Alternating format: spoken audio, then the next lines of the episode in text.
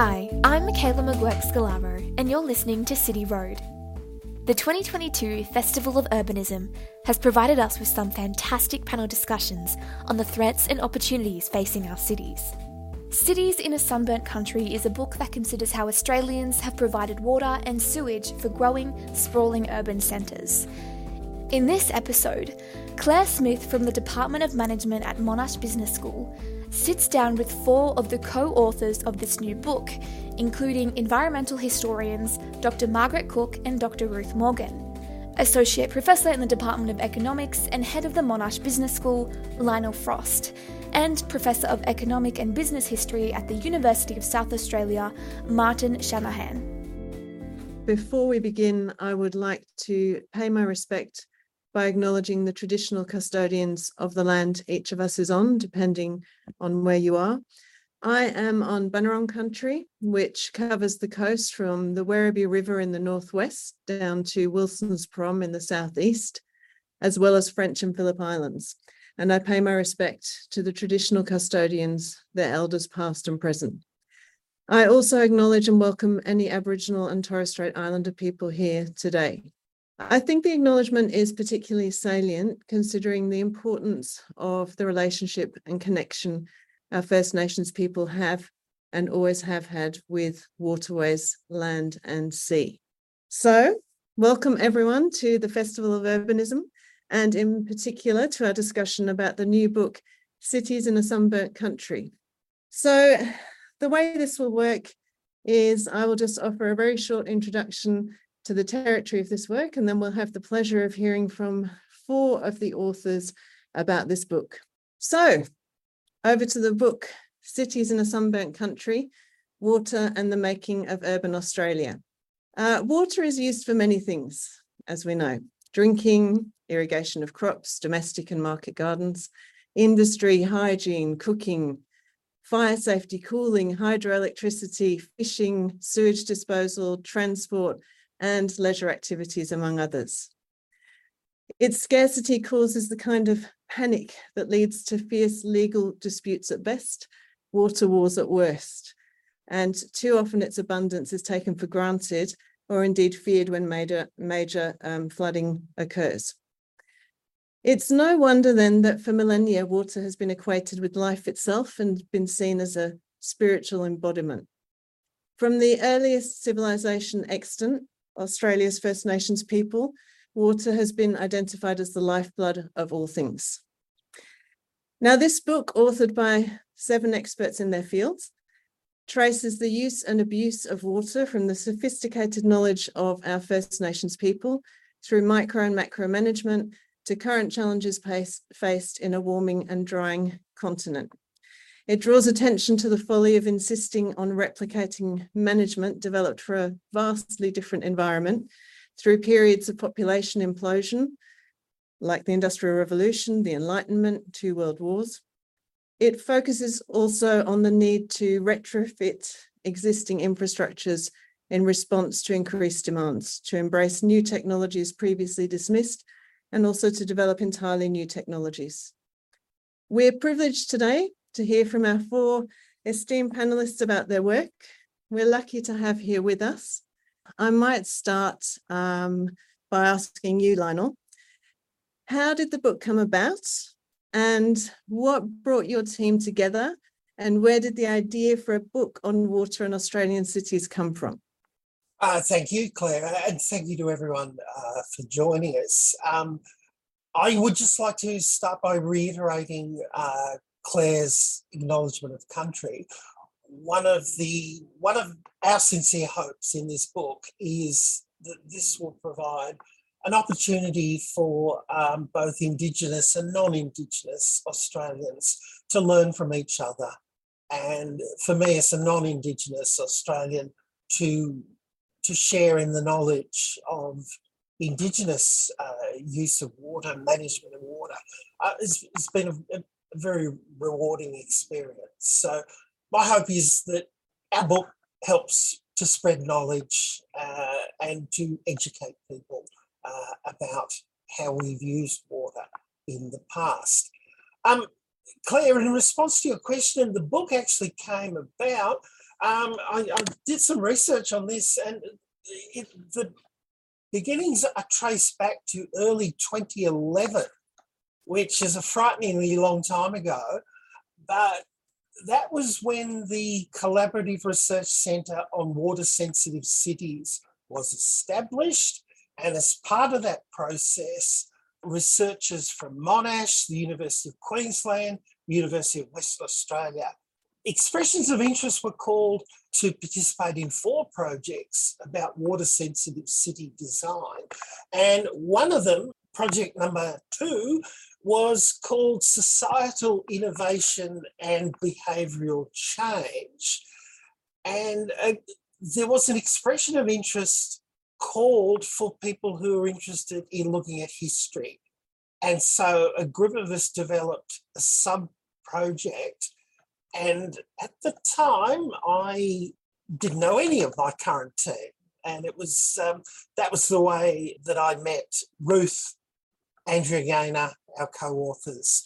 I, I knew Peter Spearritt just a little, and I'd never met Jenny Gregory. But the four of us and a few others worked on a report on how water had been used in uh, Melbourne, Perth, and Brisbane. And that was just a just a short report. We also worked on an online exhibition for the Rachel Carson Centre in Munich uh, on how Australians have responded to water crises. We then took the show on the road. We, we, we went to the meetings, we talked about our common interests, and we found that there was some common ground, not just our interest in history. Uh, but I'll talk about that common ground in just a moment. We took a show on the road. We went to an international water history conference in Delft.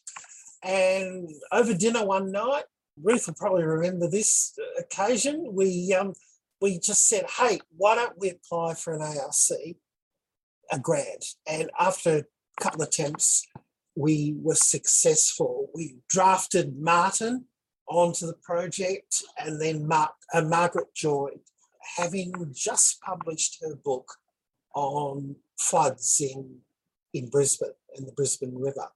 So, um, where did we get the idea for for a book? Well, the projects forced us to share our ideas and our perspectives. And what I thought was really interesting was that although we were a mixture of economists slash economic historians like myself and Martin, uh, environmental historians like Ruth, Margaret, Andrea Gaynor, and urban planning historians like Peter Spearritt and Jenny Gregory. We all had interests that crossed over those boundaries. The environmental historians were very literate about principles of economics. Martin and myself, very interested in environmental issues. So we had a common interest in history, and none of us were operating from a position of superiority in a disciplinary sense. I had no sense that economics had all the answers and that we couldn't learn from each other.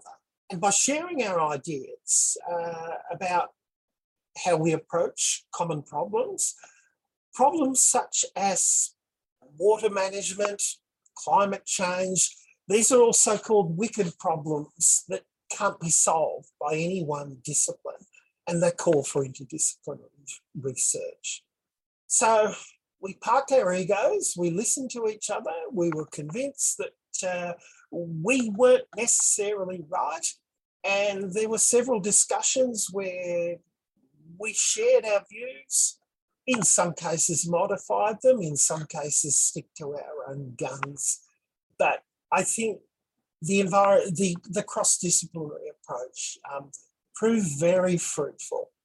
Now we um, just it, how did the book come about? We in the process of putting together the ARC application uh, for a discovery grant, we also did a guest, a special issue of Journal of Urban History on water in Australia and California. And as a result, really as a result of that, we were able to negotiate a contract with Cambridge University Press uh, to do a book in their history of the urban environment series. And one of the things the editor, uh, John McNeill, insisted on was that we don't do a book of essays for seven authors. And that suited us fine because we were already talking to each other. We're already learning from each other. And if you look at the book, you'll notice that there's a common voice in there, and that was through the editing process. Uh, so there's no chapter where it says Martin Shanahan does the whole thing. There's nothing that Ruth Morgan has done on her own. My co-authors will remember how we fired emails across to each other. And in the process, we sort of bashed the thing into shape. And so it's very difficult to know. I think it'd be very difficult for an outsider to know who wrote what bits, even if they were familiar with our work. We also wrote the thing during COVID, of course. We had planning meeting in Canberra just before COVID hit, and that was the last time we were face to face. I, I think I've got this right. I still haven't seen Ruth or Margaret face to face since then.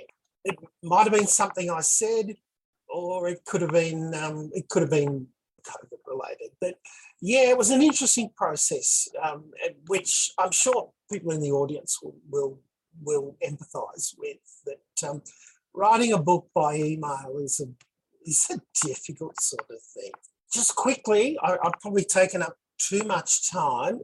The point about us learning from each other in disciplines, economics and environmentalism are often seen as opposed to each other.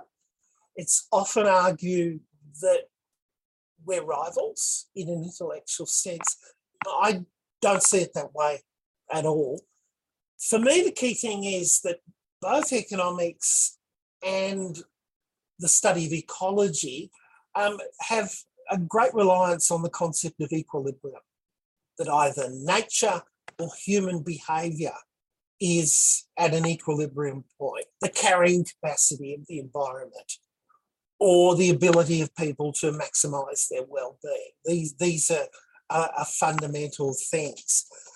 If we think of it that way, we can think about some very common ground. And in, doing, in the book, we draw very much on a concept that was elaborated by Elinor Ostrom Friedrich Hayek and others, the importance of bottom up solutions to our water management problems. In the book, we talk about how a democratic system like Australia that had high standards of living consciously sought to replicate the standards of water supply and sewerage systems that existed in the UK most of the management of those problems has come from government departments or non elected public authorities. So, a very top down process.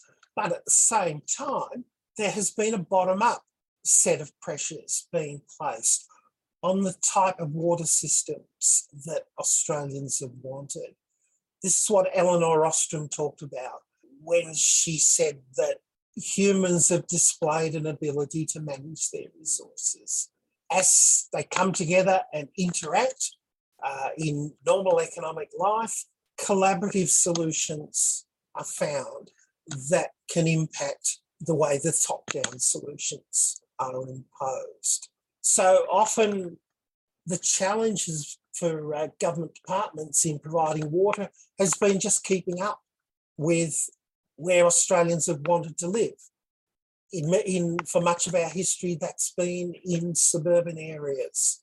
And there's been a preference for high standards of suburban housing that creates very high demand for water and high usage, high expectations for not only clean water, but effective sewage disposal. That wasn't always done effectively. It wasn't always evenly provided. And those are the sort of challenges that the book looks at. So I've probably said enough. So I hope that answers your question, Claire. Thank you, Lionel. That's great. It's also wonderful to hear of people making some fruitful progress during those COVID years. And it's fantastic hearing about, you know, great work being done across those different disciplinary perspectives. It's so nice to see that coming together and hearing that that allows you to sort of, you know, um, hone each other's ideas, I guess, and and get to this point. Um, please, other panelists, feel free at any point if you have something to add, just conversationally drop in, let me know you're there and contribute it at whichever point you'd like to.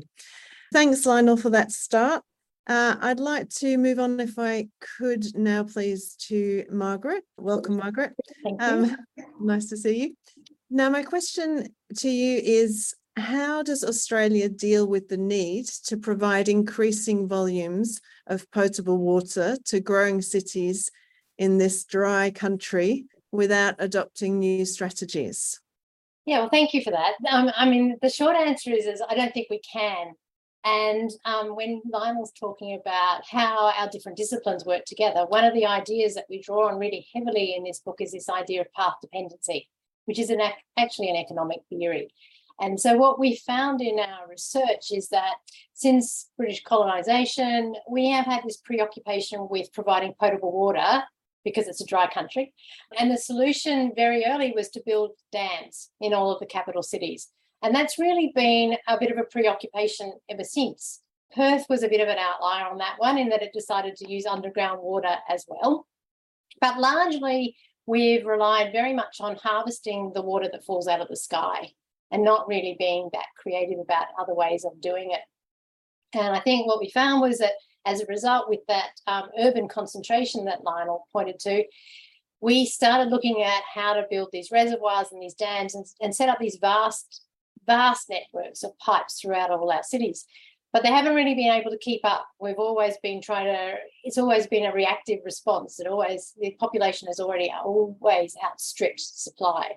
So we've had to work really, really hard to um, build build our water supply because city dwellers have come to this false belief that water is really just a simple matter of turning on a tap. That we turn on the tap and it's this beautiful endless supply, and we're not really dealing with our um, ecological and hydrological realities, which is where we live in a sunburnt country, as our book says. And so what happens is the water runs out. Sometimes we just simply don't have enough. We have these long periods of drought and, and we have to turn to other measures. Now, one of the things that we you could do is augment that supply chain, but what they've actually often done is restrict the ones that we have. So we've turned to water rationing more often than not. And so many of us will know that on different days we're allowed to water our gardens on, you know, odd days of the week or odd numbers of the street, or allowed to you know, during certain hours of the day. In, in the 1940s in Sydney, it was so bad at one stage that they had to let you have water in four hours in the morning and four hours in the afternoon. And that was all. So it can be really bad. And in the millennium drought in the 2000s, that hopefully a lot of us do remember, Brisbane had a campaign where we were only allowed four minute showers. And if any of us actually used a sprinkler or watered our gardens, we were dobbed in and fined by our neighbours. So it can be pretty draconian. And so always we've resorted for a long history of rationing supplies rather than augmenting.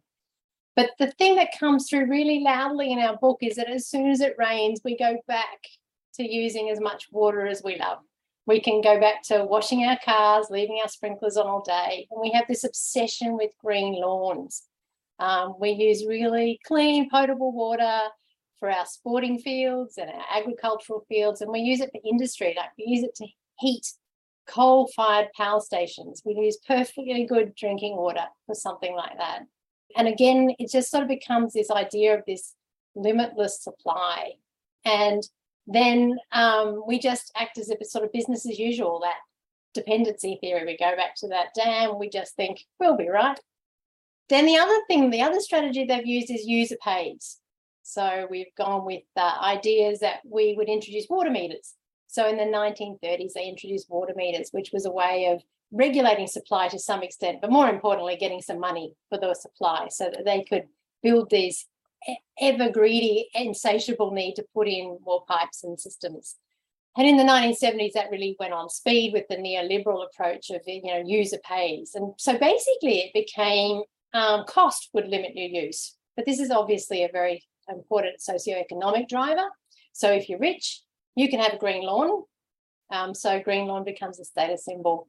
But if you're not, you are subjected to these restrictions. So it becomes um, water's used as a sense of power and affluence in some ways. But in the background, at all times, the population is growing and the dams aren't getting any bigger and we're not getting any more rain. And what we're finding is that if the population in Australia does reach the forecast of another 10 million by 2050, which isn't really that far away, we're actually not going to be able to just keep using those path dependent solutions. So Perth was the quick first one to try something new. That seems to be always the one out and in front of us all. And in 2006, they introduced they introduced desalination plants. And so that's the idea that you can recycle salt water and turn it into drinking water. And it's since then gradually every city's introduced that, but it's often very expensive. It's often been contested. It's not always seen as a particularly appealing strategy. We do love our dams, and so sometimes they have been made smaller or put on hold. Brisbane's, for example, is on hold at the moment. We have one, but we're really not using it. And the really, really big one that we really can't get past is recycled water.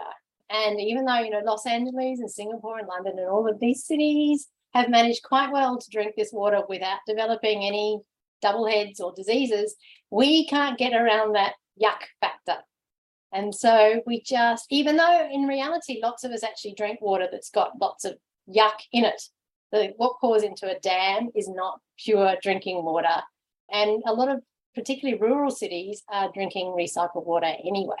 But in the cities, we have seemed to have this really, really big problem. And I'm we're suggesting that it's largely psychological. It's this yuck factor um, and when they put it to the vote, as they did in Toowoomba in 2004, they were able to run this fantastically successful campaign, which the locals called Poo Poowoomba, which meant that uh, no one was prepared to drink recycled water. And it's sort of been a problem ever, ever since.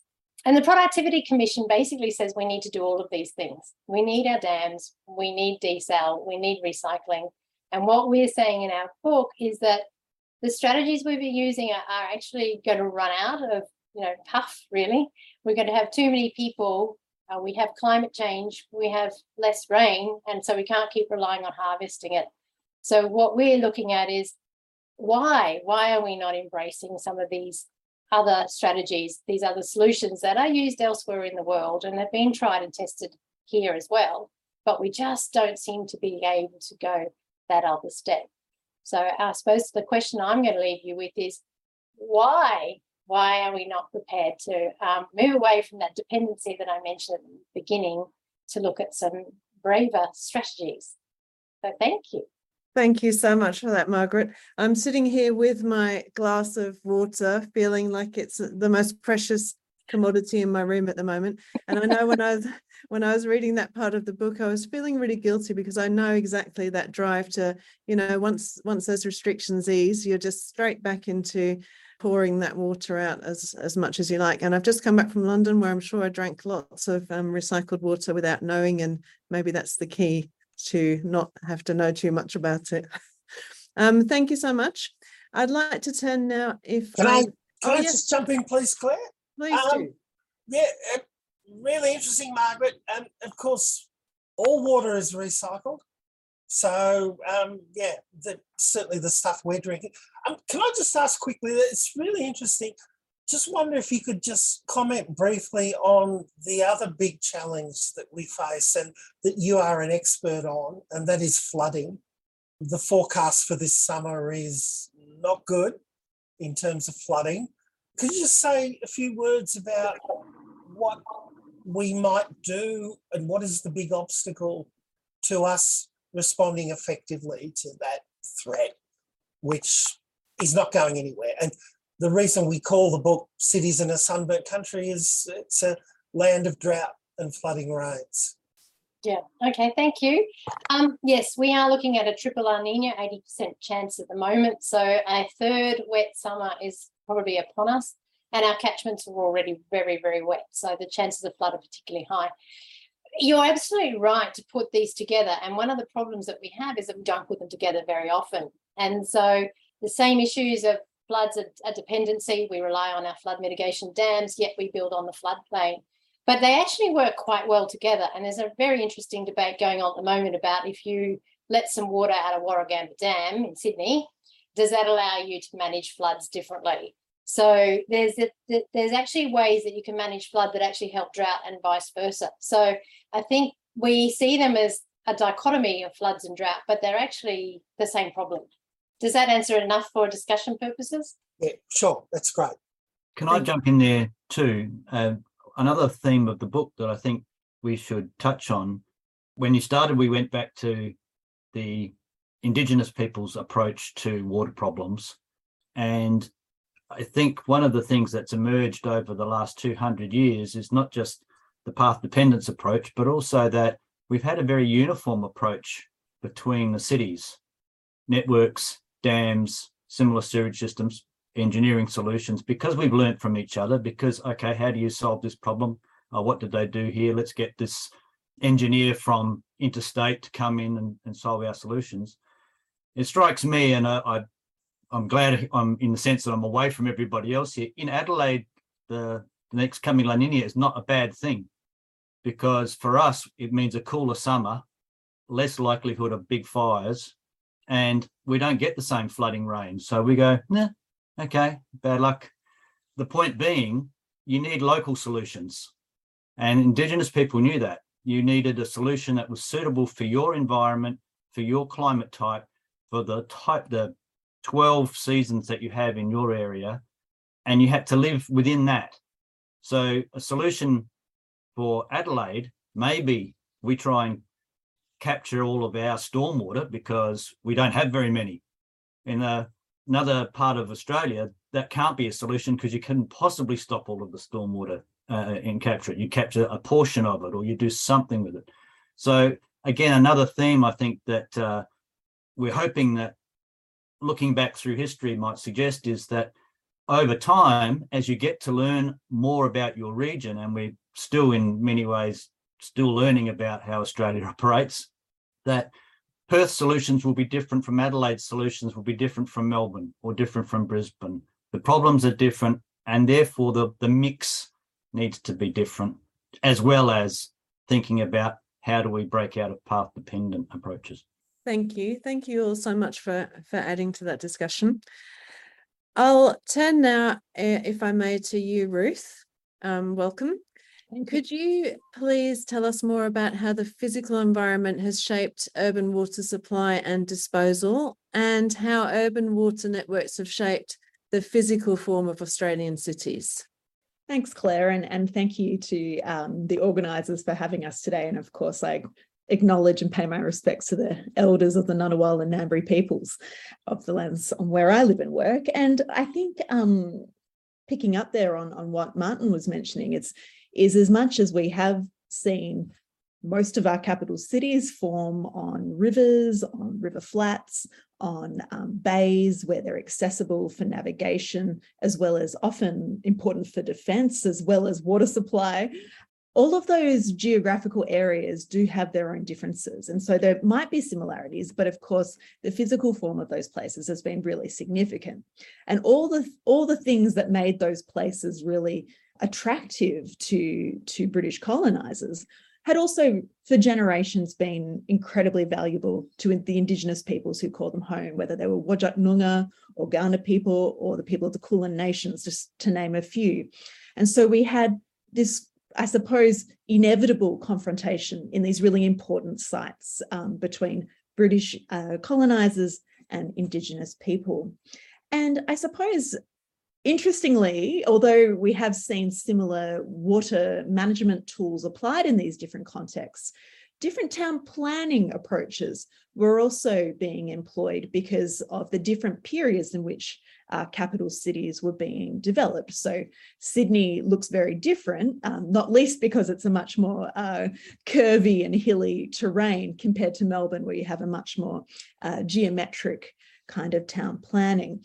So it's it's really interesting though to see that despite some of those differences in terrain and despite some of the differences in town planning, the actual supply of water itself and the disposal does share some similar qualities right right through um, until I suppose quite recently. And of course, those rivers and those uh, sea waters, um, underground water, they weren't only the source of water, often they become the drain, often the sink for a lot of our pollution. And it's again only been relatively recently that you know, despite early attempts to try and protect some of those areas for very um, practical reasons to stop the spread of disease, it's taken us quite a while, I think, um, not really until the 1960s and 70s for, you know, practical change to, to take place and to, to see those areas as, as something worth looking after and as, as valuable to the amenity of our cities so that our cities are much more, um, I suppose, clean and more attractive and they attract tourism and real estate and all these sorts of things that we're much more familiar with in our cities. So physically, it's quite interesting um, that another uh, approach that all of our cities, as, as Margaret mentioned, have, have adopted is the gravitational system, that putting in a dam, upriver, damming a river. And that's a trend that wasn't just happening across Australian cities. It's it's something that British Empire, the British Empire's engineers also uh, developed in many of their colonies. It was a really common approach. Um, the idea, I suppose, of, of cleaner water upstream and then piping that into the city. So that was a really common solution to that problem of water supply. But of course, that wasn't as clean. Sometimes the, the pipes were lead, and so that caused all sorts of other health problems. So we do see a little bit of, I suppose, tension around some of these solutions, um, that they're not always as effective immediately as um, uh, I'm sure their architects hoped they would be. Uh, sometimes things didn't quite go as planned. And one of the other trends, I suppose, we see in all these cities, and touching again on what Margaret said, is that increasing water supply tended to increase demand as well. So people became really familiar, really accustomed to having very reliable, very um, abundant supplies of water by the, the mid 20th century. This is sort of the heyday of water use. I think, you know, um, older generations who um, might have remembered the, the decades prior to the Second World War would have been much more familiar with the shortage, much more familiar with the labor intensive way of using water um, in the cities and, and the kind of cultures that were around that of, of not having a bath or a shower every day, of, of reusing kitchen water or laundry water in the garden. Um, so I think it's interesting to see that path dependency is not only technical or technological, but also cultural as well. And going back to the um, question about that um, influence of our water supply networks and, and disposal on, on the urban form, I think we especially see, and it comes out in our book, um, how it's changed our very houses and our very our, the very look of our suburbs. We've gone from having much of our um, the water infrastructure of our homes quite distant from the actual house.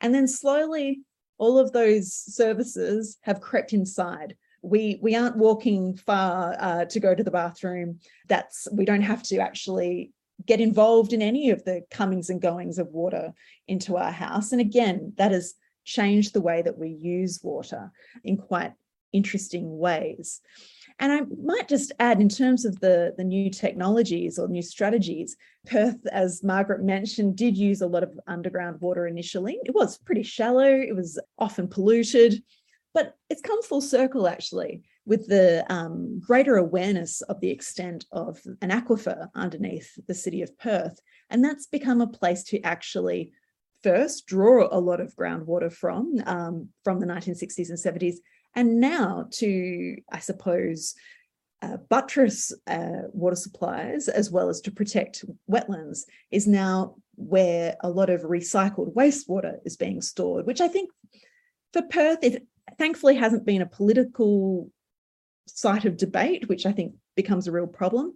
It's also, I suppose, got that buffer um, effect where the it's not as though recycled water is going straight into dams. It's going into the groundwater system. It's sitting there for a while and then being brought back into the system. So i think there's a an element of palatability there that that aquifer actually affords the water system. It's it's quite a, a gift in a city which has very scarce water supplies Thank you. Thank you so much. I, I think you've touched on a few of the things that I had in my next question, which was about those commonalities and differences between the water histories in those those various cities. I'm Mm. sure we all want to know about our specific one. So if you've got anything more to speak um, to that about, that would be good. And also just again, um, if you could just talk about how international trends specifically influenced water management here. Mm. So I think one of those big ones is that it wasn't just in Australia that that idea of user pays was coming into vogue in the 60s and 70s and, and of course in the 80s. And this was actually sweeping the, the Western world because of course with the changing approaches to uh, fiscal management in many governments, and of course Martin and Lionel can speak more to those technical uh, changes in in terms of the fashions of, of public infrastructure spending and so forth, it became incredibly expensive to keep supplementing water, water supplies. And also, there was a real shortage of options. Most of the rivers had been dammed. So they needed to find other ways that they could uh, allocate water uh, to, to users who were growing in number and also had certain expectations of what their governments might provide them. So, whether it was the US, whether it was the UK, there was a real concern in the 1970s around water scarcity. And so that was became something water could be priced.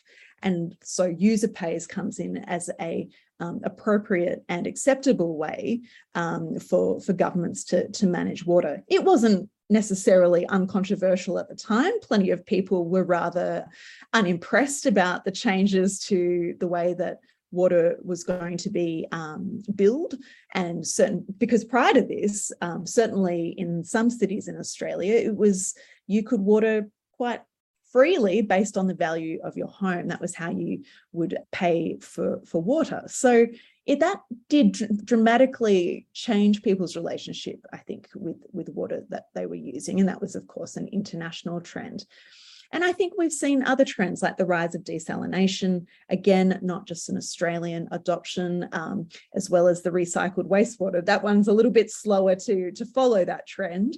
Um, and you know we've we've seen uh, a whole circulation of engineers, of economists, of planners who travel around um, and also the influence of international capital as we've we've moved towards corporatized um, water utilities. We've seen that these um, big water companies, either, well, usually I think the ones that have thrived in Australia are European.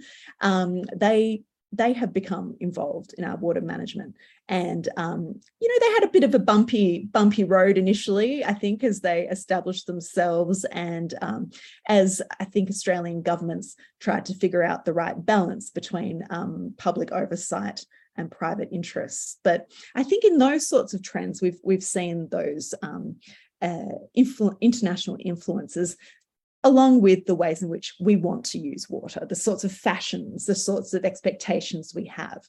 Uh, Australians, even though uh, we are in a sunburnt country, have all the, I suppose, hopes and dreams of people who live in much wetter climates um, with much more, I suppose, reliable rainfall without that extreme variability that we're so used to. Um, and so that creates a tension in trying to meet those expectations for, for water managers. Thank you so much. Um, as I say, I've just come back from the UK where I was having showers with buckets in, in the bottom of the shower because it is a user pay system. So that's what my parents uh, had decided was a good way to go. And I felt very decadent coming back here, not doing that, unfortunately. Um, my, my last question to you is if you could please just speak, I know you touched on this earlier a little bit, but if you could talk to us about how cities are connected to the wider environment and ecologies a little more, um, not just uh, around the urban footprint, but also how forestry and other land uses connect to urban water management. Yeah, it's something that's been, um, I think, one of the valuable um, contributions that environmental history can make to studying um, the city and, and urban water is is seeing that that the city is not a closed system. and that that water has to come from somewhere and it also tends to go somewhere. And that is often quite far out from what we might typically see as the city's borders. And so I think, you know, as I've mentioned, um, the value of the dams to, to our water systems is really one of those key sites where we do see that ecology in action, in that there was initially, these were quite contested about reserving catchment areas to ensure that the water going into dams wasn't filthy and that there wasn't uh, you know, cows wandering through and and muddying uh, the waters quite literally. So being mindful, I guess, of of where our water is actually coming from is is something that we all, we can't just take for granted. And of course, a lot of our catchments are forested. Now, I know that's an ongoing um, I suppose, controversial issue, I think, in Melbourne about access to water catchments. Um, they also become fire affected, and that was certainly a problem uh, for Black Saturday and earlier bushfires throughout Melbourne. It's also been a big problem in Perth, where dryland salinity has really threatened not only dryland agriculture, farmers, but also our water catchments. And so there were real um, concerns there about ensuring that forests were remained in those catchment areas. And that came into tension though with concerns about the drying climate there. Because of course, if you remove the trees, more water will go into the dam. So that caused a bit of a land management issue there. Of course, my other favorite um, example, I suppose, of our of thinking more broadly about the ecology of our cities is the Werribee sewage farm.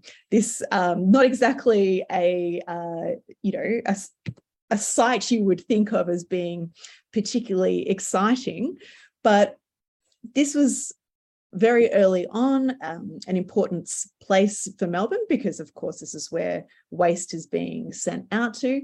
Very quickly, though, it becomes a farm. It becomes a place that birds like to go to. And now, in addition to being a sewage farm, it's a real hotspot for bird watchers.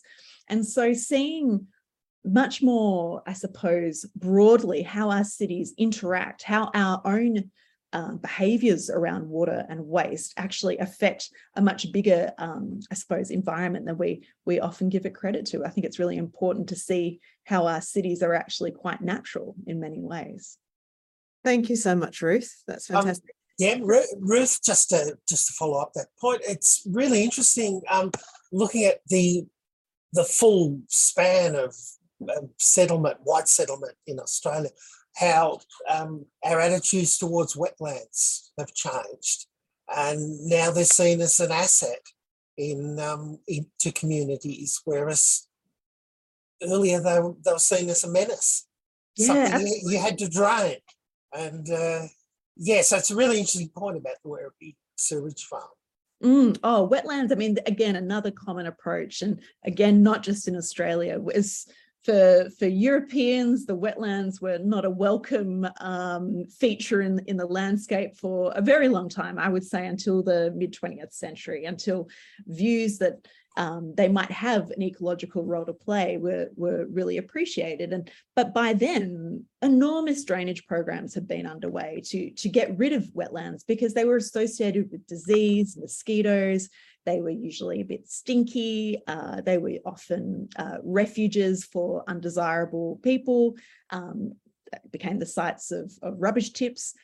So they've had to go through a real cultural and environmental rehabilitation um, over the past sort of 70 years to, to get them um, to be, uh, I suppose, appreciated. And they also now are recognised as really important to water sensitive urban design, um, which is quite a remarkable turnaround for them. Margaret. That's exactly my point, Ruth. You've anticipated me that we're actually reconfiguring our cities now to put these blue green soaks back in because they work for floods for a start. But also, we've spent so much time altering our creeks and our, our, our systems that they don't work anymore. So, yeah, we're going full circle on that one too. That these uh, wetlands are actually being reintroduced to our cities, which is an interesting development too. Mm. because we we've altered the, the natural water cycle, the natural water environment, as you say, Margaret, by um, by filling in creeks or converting them into sewers and, and so forth. And there's a heavily path dependent element to that because uh, often these things are lost forever. Um, but it is interesting how we're, we're sort of um, going back to older solutions that, again, I, I think are informed by Indigenous approaches to um, to land use. So We have got a question that's come in from, from one of our guests. I'm wondering if you'd like to have a look at that now or, uh, the question question is from Taylor Coyne. Question for the group: Often research into water histories and water management slash government seems to begin with a lofty goal to talk of a one water approach. However, I've noticed a trend that people start talking on drainage and drinking water, but then it quickly becomes all about drinking water. Has your project slash research been attentive to presenting a balance between those themes? If so, how? And thank you. Uh, thank you, Taylor. Um, who'd like to answer that one?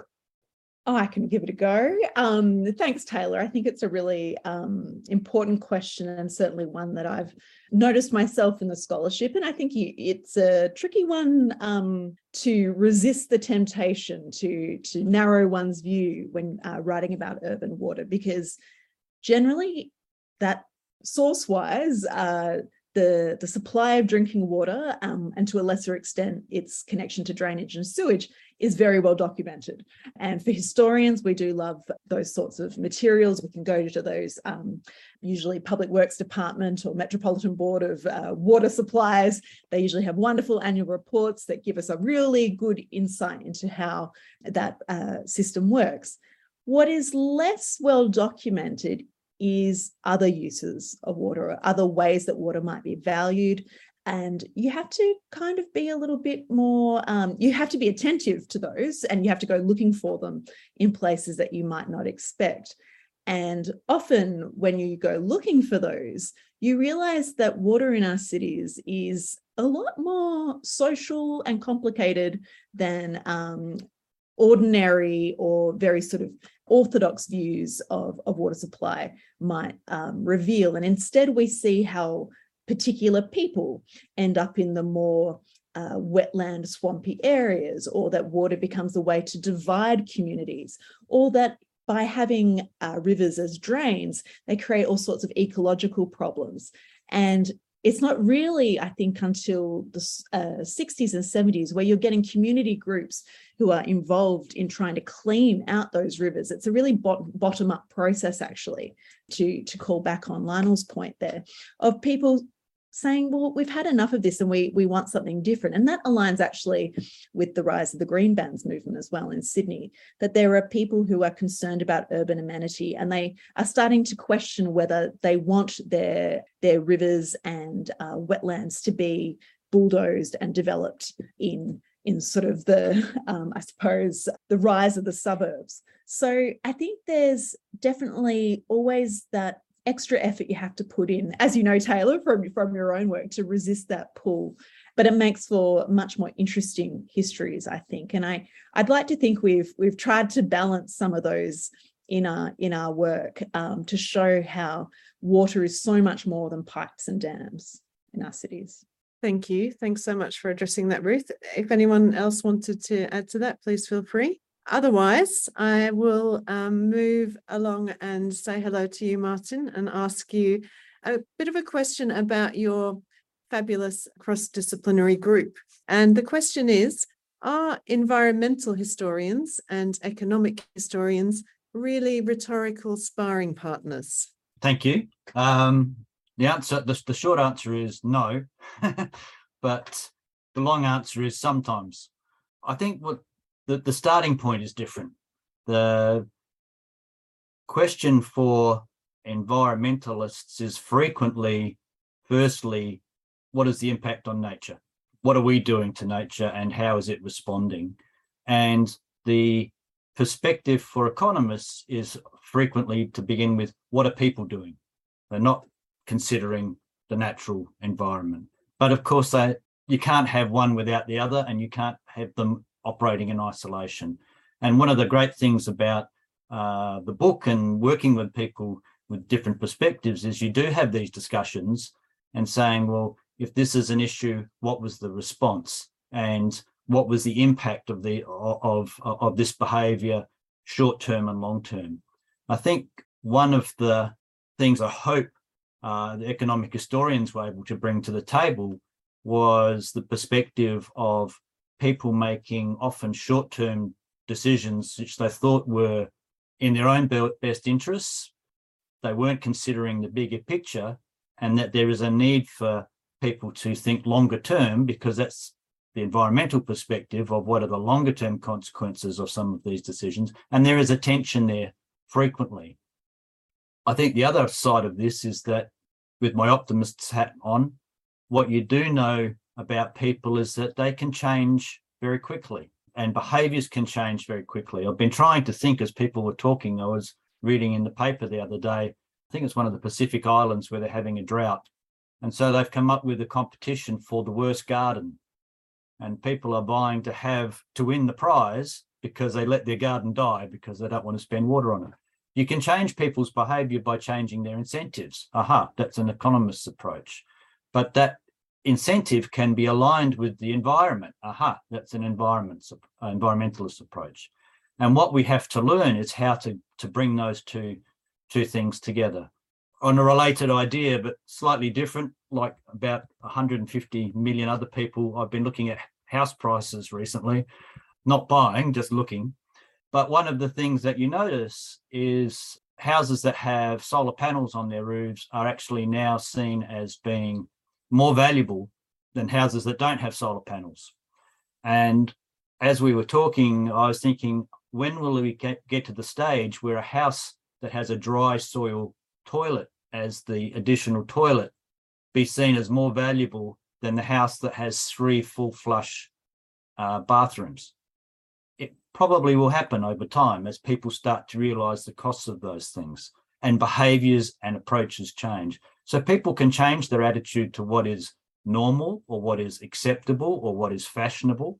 People can change their behaviors very dramatically and quickly about uh, the willingness to pay or their willingness to sacrifice or something, or socially, what's regarded as, you know, if I was sitting here smoking now, you'd all be looking at me very strangely because that's no longer socially acceptable. And yet 40 years ago, that was how I signaled that I was cool, calm, and in control. So we can change the people's um, uh, thinking about things, and they will change quickly over time. And that's an optimistic approach, yes, but and often it takes some disasters for people to see the true costs of not changing. But the discussion between economists and environmentalists brings in all of these threads and says these are the impacts, but we can change them. And sometimes, and the environment's quite rightly say, you can't change that. You know, that's damaged forever. So therefore, perhaps we need to take a precautionary approach and avoid creating that damage. And again, we're learning some of those things that have caused irreparable damage and some things that haven't. Um, and I guess the other thing that uh, economists sometimes bring to the table, and I'm thinking particularly with regards to the question about wastewater, one of the reasons that wastewater is often not discussed in great length is because the technique is out of sight, out of mind. We can push it out to sea and just let it disappear, then that's the that's the cheapest, fastest solution, and everybody forgets about it. Well, even now we're realizing more and more the consequences of that approach, that the sea is not simply a, a bottomless pit that we can keep dumping rubbish into, and that there will be long term consequences for us, and that maybe doing small regular changes now can have long term large changes in the future. And so that's where the discussion between economists and environmentalists, environmentalists is often very aligned that it only takes a small change in behavior or a small change in building regulations or a, a small change in how much water per day households are using to have a magnified huge impact on the environment down the track. And we need to be aware of it in both senses, both the negative sense, which we've been tending to ignore of late, and then in the positive sense, well, hang on, the fact that we need to change our approach to water doesn't mean what we all have to go out, have soil closet toilets, drink from a plastic, one drink from plastic, drink from a, a, a, a cup of water a day, and that's our ration. And there's not going to be hair shirts and all the rest of it. It's going to be, well, perhaps we should just be more cautious about how much water we allow to be used in uh, the coal mining industry, or perhaps you know agriculture uses a huge amount of water. They've started to change their water behavioural techniques because it's become expensive. Certainly, the, the all of the uh, old style huge irrigation sprays that used to get thrown up into the air for hours at a time in the full heat of the day are now regarded as completely crazy things to do. It wastes so much water, it costs so much. Drip irrigation, that sort of thing. You still produce the food, but you do it much more effective, efficiently. So that connection between economists and environmentalists is a really interesting one because we can talk about, well, if we tweak that, there could be a huge long-term impact that way. Or we better stop doing this because it's having a huge long-term impact. And that's where it's a really interesting conversation. Thank you, Martin. I, I feel like I should give a right to reply to the environmental historians present uh, in case you have anything you wanted to add to that. I'll have go, Ruth. I'll go first. I, I think uh, Martin's points are very well made and that, that we do bring strengths to each other. Um, and he's right about environmental impact and economics being closely aligned. And one of the ones I was thinking of immediately is um, going back to Ruth's point too about how water is cultural. So we have to be mindful that we're looking at culture and nature as well. And that, and and one of the things that we can do is in the Millennium Drought, we save liters and liters of water because of um, technical innovation. So whilst that technical innovation is, we think of maybe dams and, and pipes and drains, changing our washing machines and changing our um, to dual flush toilets, which is South Australian invention, has actually made a lot of difference to how much water we actually use. So in the Millennium Drought, Queensland was using litres and litres of water, but because we changed to um, water saving devices, which you see in every electrical shop now, that they've become normalised. So, you know, the, even 20 years ago, we just used long, long water when we flushed a toilet or, or did a load of washing. So that's a good example, I think, of Martin's point of where economics and environment can come together and that an economic imperative of making a washing machine that's affordable, that saves water, has a long-term impact. So they do align nicely. So Ruth, you may have more you want to add there, but I think we bring strengths to each other's work. Oh, I suppose I'd just echo echo those comments and and add that I think in when it comes to urban water, we're often, but not only, thinking about water resources. And once something becomes understood as a resource, then we fundamentally do rely on economics to some extent to really make sense of how it's used and how it might be preserved and uh, managed. So I think you can't approach this kind of project from just one perspective.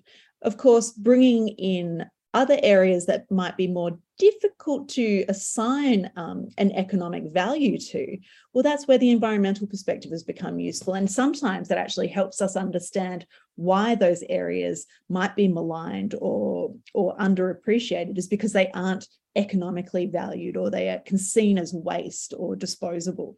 So that's really, I think, where it's useful to bring our perspectives together because we're kind of getting, I suppose, that insight into how parts of our cities have been ordered around what we value and what doesn't have a price. Thank you. Thank you so much. Oh, uh, Claire, um, yes? we we have a question. Uh, just before I ask the question, just to reiterate Martin's point about small changes involving individual actions adding up to something very powerful. One of the themes I think of the book is that the, the idea that using water restrictions is a blunt instrument for solving the problem. And a far, far more effective approach is to think about individual changes that people can make. Um, so I wanted to get to a question from Harrison Croft, which I'll read out. Uh, hello, I would love to know what evidence you found tying dam construction to people's emotions and changes in water use over time. Did this show up in annual reports or was it felt more locally? And by extension, did this shift occur differently in different parts of the continent? uh, many thanks. So thanks for the question, Harrison. Um, anyone like to have a go at that one? I can I can have a little stab. Um, I think one of the um, I suppose continuities continuities we see with dams, mainly because of their scale, is that they really quite wondrous innovations. They really uh, capture people's imaginations and, and particularly people um, historically for whom this kind of enormity, um, the, the scale, the amount of labor, the scale of infrastructure that is being built really captures people's um, attentions, it excites them. They're great sources of employment. And most importantly, and I think this, um, I suppose, feeds into those emotions around it, is that they're often, I suppose, celebrated um, very, very much so by governments and in newspapers. So they're kept, they're, they're very much in the public eye. They're photographed, they're celebrated, they um, are grandly opened to the to the public. So they're really, um, I suppose, quite exciting uh, constructions. And when the dam might overflow, which is that sign of great abundance, this is a spectacle. People are picnicking. There's, you know, a right into the 60s and 70s, um, people quite regularly picnicking at dams and, and really appreciating um, the, the spectacle of the concrete dam as well as the uh, reserved catchment, the forest, the parkland around them. And they're often landscaped as well. So they're really designed for the public in, in all kinds of ways. So there's a real appeal there. And I think it's partly that history that resonates still when we are talking about uh, new approaches to water management. Um, and we hear this a lot, particularly for rural um, parts of Australia. We need to build more dams. And of course, that's predicated on the fact that it's going to rain there and that there's a river to dam. But still, people have got that, I suppose, sense of, of comfort there that dams have been associated with water security. Um, of course, what is less, um, I suppose, less comfortable is the problems that can be caused by those dams and the enormous ecological changes that can be affected and even the human changes when settlements um, like Jindabyne, for instance, are moved to make way for, for dams. So it's it's mixed emotions, I think, but there's there is certainly a spectacle there um, that I think really captures people's imaginations, and that's something I think that um, we can't underestimate when we're when we're writing these sorts of histories. Margaret. Yeah, I totally agree. And I was thinking about the word scale because it's it's that these are often state government projects. They affect an entire region, so thousands of people do turn out and are affected by them.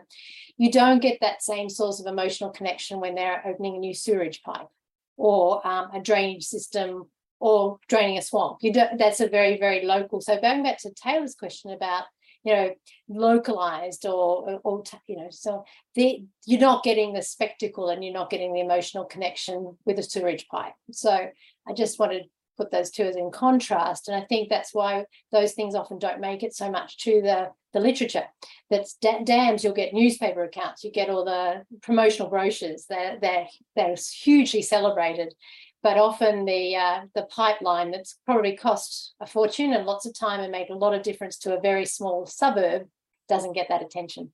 And I must um, just add to that on the flip side. I mean, I mentioned the spectacle of them overflowing, but they're also a source of great anxiety. Whenever there's been um, quite extended droughts historically, quite often um, the the media will take photographs of dams at you know frighteningly low levels. And we see seeing that a lot actually from the US at the moment with um, Lake Mead and these historic, you know, low levels of water. And that's a source of great concern and anxiety for people. It's it's suggesting quite rightly that something is terribly wrong. And you know, you've got a sense just because of the huge enormity of that um, area that it's going to take a hell of a lot of water to to raise that dam level again. So I think people are very clued into the the visuals of of the dam, um, whether they're physically going there or not. It's a very easy concept to to make sense of in a way that maybe desal isn't.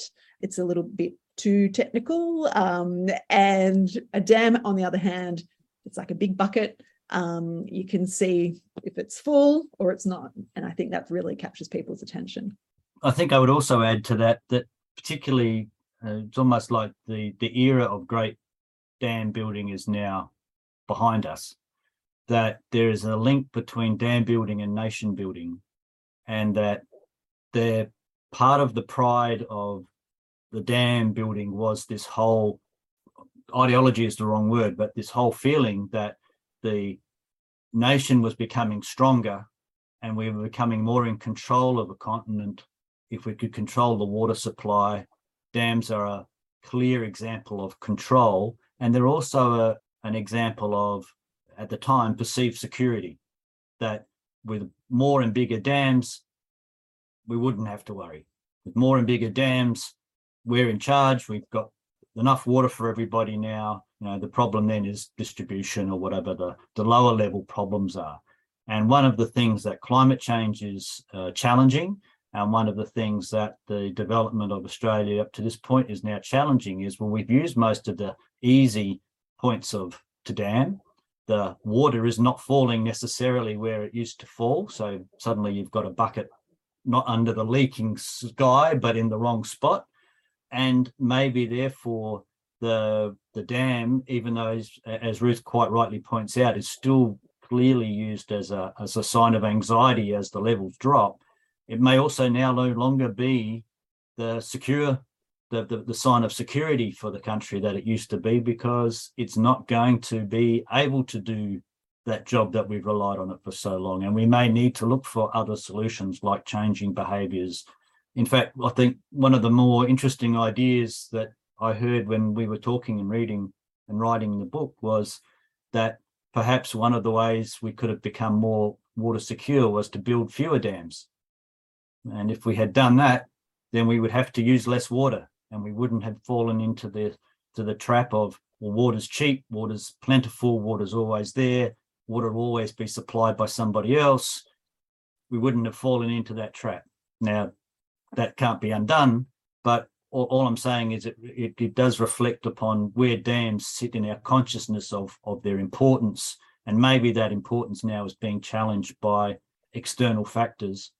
Uh, in the same way that things like sewage farms and uh, waste treatment pro um, waste, waste treatment plants, if they're 1.5 meters above sea level this year, they may not be 1.5 meters above sea level 100 years from now, because obviously the sea level has risen. So again, things will have to change. What we do will have to change in response to those things. So past certainties are not necessarily quite as useful as they used to be for us.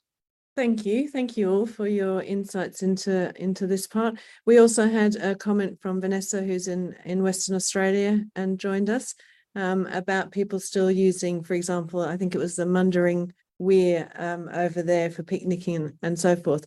Now, Martin, if I could just pick up on something um, that you mentioned earlier. You you spoke about the fact that um, Australians disposed of waste in the sort of out of sight, out of mind manner. Um, and I was wondering, what were the factors you think that made people so reluctant to improve water waste?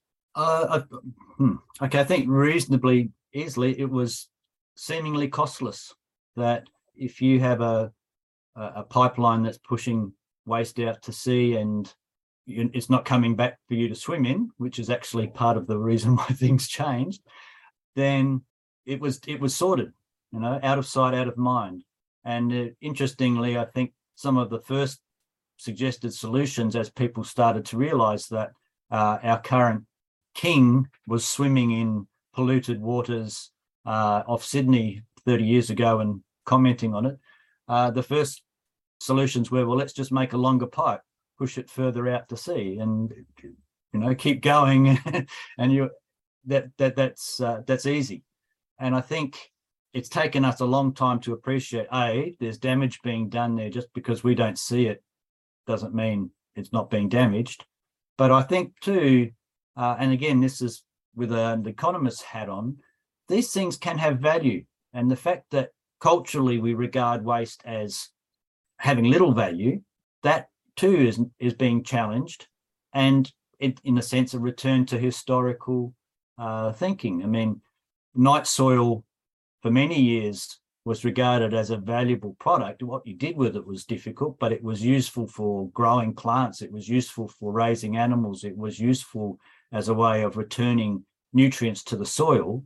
And it was only when populations grew so large and, and the intensity or density of the population grew so high that it became difficult to manage that, that people started to object to the smell or to the risks of disease. But the solution, which was throw it all away and and and don't look at it, we're now also starting to say, well, perhaps that's also uh, a very wasteful approach to uh, a resource that we could be doing a lot more with. And if we were doing doing something with it, we might actually start to appreciate its value even more. So the, the, the short answer is simply that it took a long time to change because the perceived solution was cheap. Just ditch it out to sea. As we start to appreciate that that solution is is not so good and that there's a, a, high cost to that. And as I say that, I'm thinking in South Australia, the cost was things like seagrasses disappearing off the off the shoreline, and in other parts of uh, the country, it was huge increases in the amount of bacteria in the water or damage to fisheries and so on. And we start to go, oh, hang on, this is this is a costly approach. Then, surprise, surprise, people put their economics hat on and say, well, is there a cheaper way that we can avoid these costs and and and dispose of the waste in a in a in a better way? And so I think that again, it takes time to make those changes, but it's uh, starting to dawn on us that uh, the old uh, the old approaches were not so good. Thank you, Martin. Um, and keeping that in mind, I've got what might be a bit of a loaded question as my final question uh, of the day for the panel which is given all of these problems, all of these things that we've discussed, all of these challenges, how optimistic can we be now about Australians making changes to respond to future environmental challenges? Well, I'll, I'll jump in first and just simply say that partly it depends on whether you're an optimist or a pessimist. Uh, I'm an optimist, and I think we can meet the challenges, but that doesn't mean it's not going to be painful. And one of the things that governments have to decide and we have to decide as a community is who's bearing the costs and how they bear them. And it, I can see Margaret in my screen, and when I see Margaret, I'm thinking floods.